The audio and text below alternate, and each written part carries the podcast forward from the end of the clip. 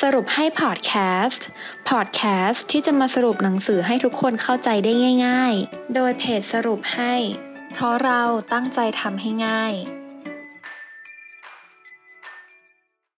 สวัสดีค่ะทุกคนยินดีต้อนรับสู่สรุปให้พอดแคสต์นะคะสำหรับวันนี้นะคะ มินก็จะมาสรุปหนังสือที่ชื่อว่า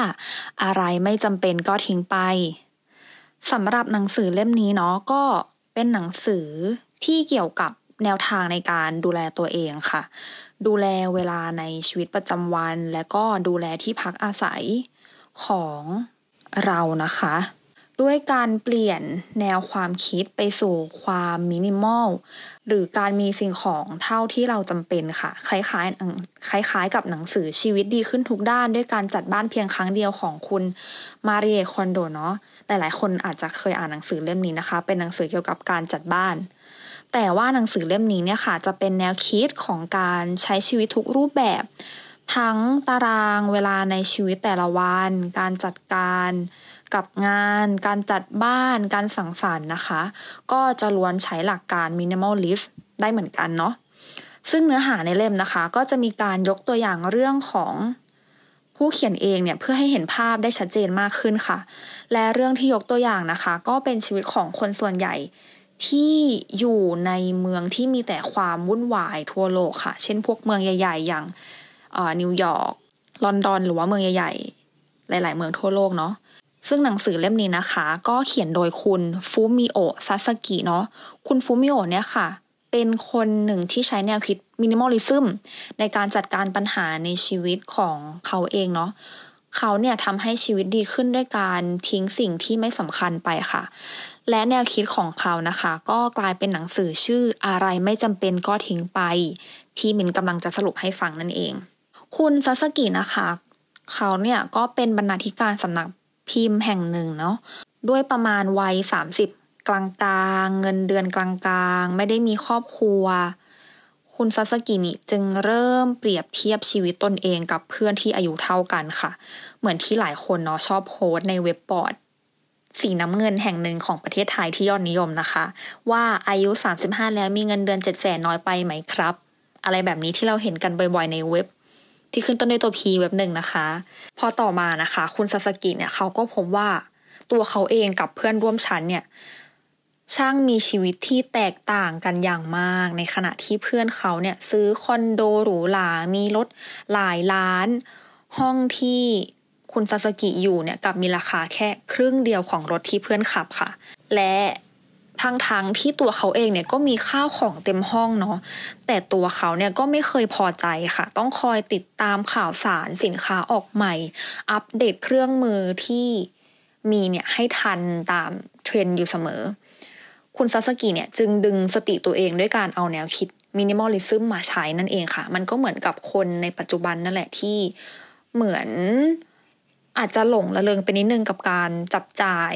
ใช้สอยซื้อของ เพราะว่าเดี๋ยวนี้เราสามารถซื้อของออนไลน์ได้ง่ายมาก ๆ ค่ะ มันทำให้บ้านเราเนี่ยเต็มไปด้วยของที่บางทีเราอาจจะไม่จำเป็นที่จะต้องใช้หรือวางแผนที่เราจะซื้อแต่ว่าพอเราไปเห็นโฆษณาในพวกโซเชียลหรือว่าในอีคอมเมิร์ซต่างๆเนี่ยค่ะ เราก็ซื้อมาโดยที่เราอาจจะไม่รู้ตัวเนาะก็ถ้ากำลังเป็นอย่างนั้นอยู่ ควรจะนำแนวคิด minimalism ที่คุณซาซากิมาใช้ค่ะ คุณคุณซาซากิเนี่ยค่ะเขาเริ่มจากการทิ้งสิ่งของที่เขาเคยเก็บสะสมเนาะไม่ว่าจะเป็นแผ่นเกมหนังสือ หรือแม้แต่ตู้โต๊ะเตียงอะไรเนี่ยเขาก็ไม่เหลือเนาะเพื่อที่เขาจะย้ายเข้าไปอยู่ในห้องขนาด 20 ตารางเมตรค่ะ ทั้งห้องเนี่ยก็จะมีแค่ฟูกกับโต๊ะญี่ปุ่นเตี้ยแล้วก็เข้าของไม่กี่อย่างเนาะก็เรียกได้ว่าถ้าหากเกิด เหตุการณ์ร้ายใดๆ เช่นน้ำท่วมไฟไหม้อย่างเงี้ยค่ะ เขาก็จะสามารถหอบสมบัติทั้งหมดเนี่ยออกจากห้องได้ในรอบเดียว แต่ถ้าเรามีข้าวของเยอะเนี่ยค่ะ มันก็จะรอบเดียวไม่ได้มันก็จะต้องหลายรอบเนาะและทำไมพอคิดแบบ minimalism นะคะ แล้วถึงต้องทิ้งสิ่งของคุณซาซากิเนี่ยอธิบายว่าพอทุกวันนี้นะคะ เราเนี่ยให้คุณค่าสิ่งของมากเกินไป ผลที่ตามมาเนี่ยคือเราเสียพื้นที่ในห้องไปกับของที่ไม่กล้าทิ้ง คุณซาซากิเนี่ยค่ะ จึงเลือกเก็บของเฉพาะที่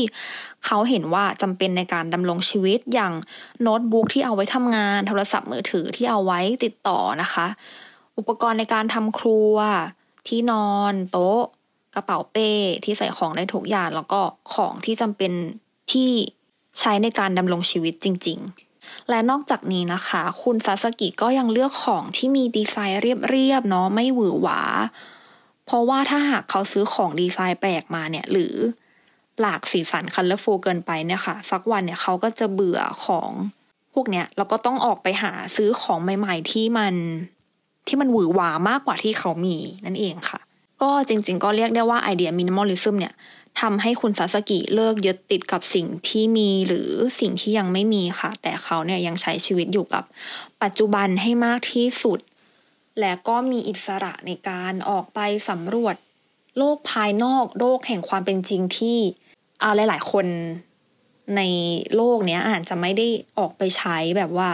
เนื่องจากเราเนี่ยอาจจะยึดติดอยู่กับของที่เรามีเนี่ยค่ะ คือพอเราเป็นคนสะสมของเนี่ยค่ะ เราก็จะยึดติดอยู่กับของที่เรามีเนาะมันก็อาจจะทำให้เราไม่สามารถออกไปใช้ชีวิตข้างนอกได้นะคะ ส่วนแนวคิด minimalism เนี่ย ไม่ใช่แค่คุณซาซากิที่ชื่นชอบไอเดียนี้เนาะแต่ว่าคนญี่ปุ่นทั่วไปเนี่ยค่ะ ก็จะเริ่มตื่นตัวกับกระแสนี้เช่นกัน คุณซาซากิเนี่ย เขาบอกว่า minimalism เนี่ยค่ะ เป็นไอเดียที่เข้ากับการใช้ชีวิตเดิมของคนญี่ปุ่นอยู่แล้วเนาะว่ากันตั้งแต่เรื่องพื้นที่ในประเทศที่มีจำกัดมาก ๆทำให้ราคาบ้านที่อยู่อาศัยก็สูงตามไปด้วยค่ะ คนญี่ปุ่นในสังคมเมืองเนี่ยจึงนิยมเช่าอพาร์ตเมนต์หรือคอนโดขนาดกะทัดรัด อย่างมินเนี่ยค่ะเคยไปพักที่ญี่ปุ่นเนาะห้องเขาก็จะมีขนาดที่จำกัดมากเล็กมาก ๆ แต่เขาเนี่ยมีการจัดการพื้นที่ห้องได้ดีมากเลยอะค่ะ คือเขาจัดการแบบเป็นเตียง เป็นห้องครัว เป็นห้องน้ำคือเขาสามารถจัดการให้มันอยู่ได้ภายในห้องเล็กๆได้ เหมือนเขาใช้พื้นที่ให้เกิดประโยชน์สูงสุด ให้มากที่สุดนะคะ แล้วก็ไอ้แนวคิด minimalism เนี่ยก็จะเป็นการแก้ปัญหาเรื่องพื้นที่จำกัดที่คนญี่ปุ่นมี แล้วก็ยังสะดวกต่อการย้ายที่อยู่อาศัยไปมาอีกด้วยค่ะ จริงๆนะคะ ก็ยังมีหลายคนที่ไม่เข้าใจว่า minimalism เนี่ยคืออะไรบางคนเนี่ยก็เข้าใจว่า ต้องครองตนเยี่ยงสมณเพศแบบไม่ครอบครองสิ่งของไม่มีอะไรเลยนะคะ ไม่มีบ้าน ไม่มีรถ ไม่มีครอบครัวไม่ต้องทำงาน บางคนก็คิดถึงขั้นที่ว่าเป็นวิถีชีวิตของคนขี้แพ้ค่ะ ที่ไม่มีเงินซื้อของเหมือนคนอื่น แต่จริงๆ เนี่ยมันก็เป็นการมองแต่ผลลัพธ์ของแนวคิดเพียงอย่างเดียวเนาะไม่ได้ทำความเข้าใจจุดเริ่มต้นของแนวคิดนี้ค่ะ จริง ๆ แล้วเนี่ยมินิมอลิซึมคือการรู้ว่าสิ่งใดเนี่ยสำคัญกับเรา และตัดสิ่งที่ไม่จำเป็นออกไปเพื่อให้ชีวิตเราง่ายขึ้น มีความสุขขึ้น ไม่ได้หมายความว่าต้องอยู่ตัวเปล่านะคะ หรือห้ามมีสิ่งของใด ๆ เลย คือเหมือนกับว่า สมมุติว่าเราทำงานอะไร สมมุติว่าอย่างมินอะมินอัดพอดแคสต์อย่างนี้ใช่ไหมคะเรามินก็ยังอยู่บ้านของพ่อแม่อย่างเงี้ย มันก็หมายความว่าสิ่งที่จำเป็นสำหรับชีวิตมินจริง ๆ เนี่ยคือ อุปกรณ์ในการทำงานในการอัดพอดแคสต์ไม่ว่าจะเป็นคอมพิวเตอร์เอ่อโทรศัพท์ โปรแกรมตัดต่อ หนังสือที่จะเอาไว้อ่านนะคะ แล้วก็จะเป็นสิ่งของเล็กๆน้อยๆที่อาจจะเอื้อต่อการทำงานหรือการใช้ชีวิตประจำวันที่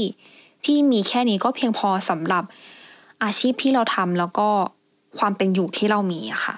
ถ้าทุกคนนะคะอยากรู้ว่าการทิ้งสิ่งของทำให้เราเนี่ยมีความสุขได้ยังไงก็ต้องลองตามรอยแนวคิดของคุณซาซากิฟูมิโอะในหนังสือเล่มนี้ค่ะ อะไรไม่จำเป็นก็ทิ้งไป ก็หวังว่าทุกคนนะคะ จะสามารถนำแนวคิด minimalism เนี่ย ไปปรับใช้กับชีวิตได้เนาะก็หวังว่าจะทำให้ชีวิตเนี่ยมีความสุขมากขึ้น แล้วก็ครองสิ่งของที่ไม่จำเป็นน้อยลงค่ะ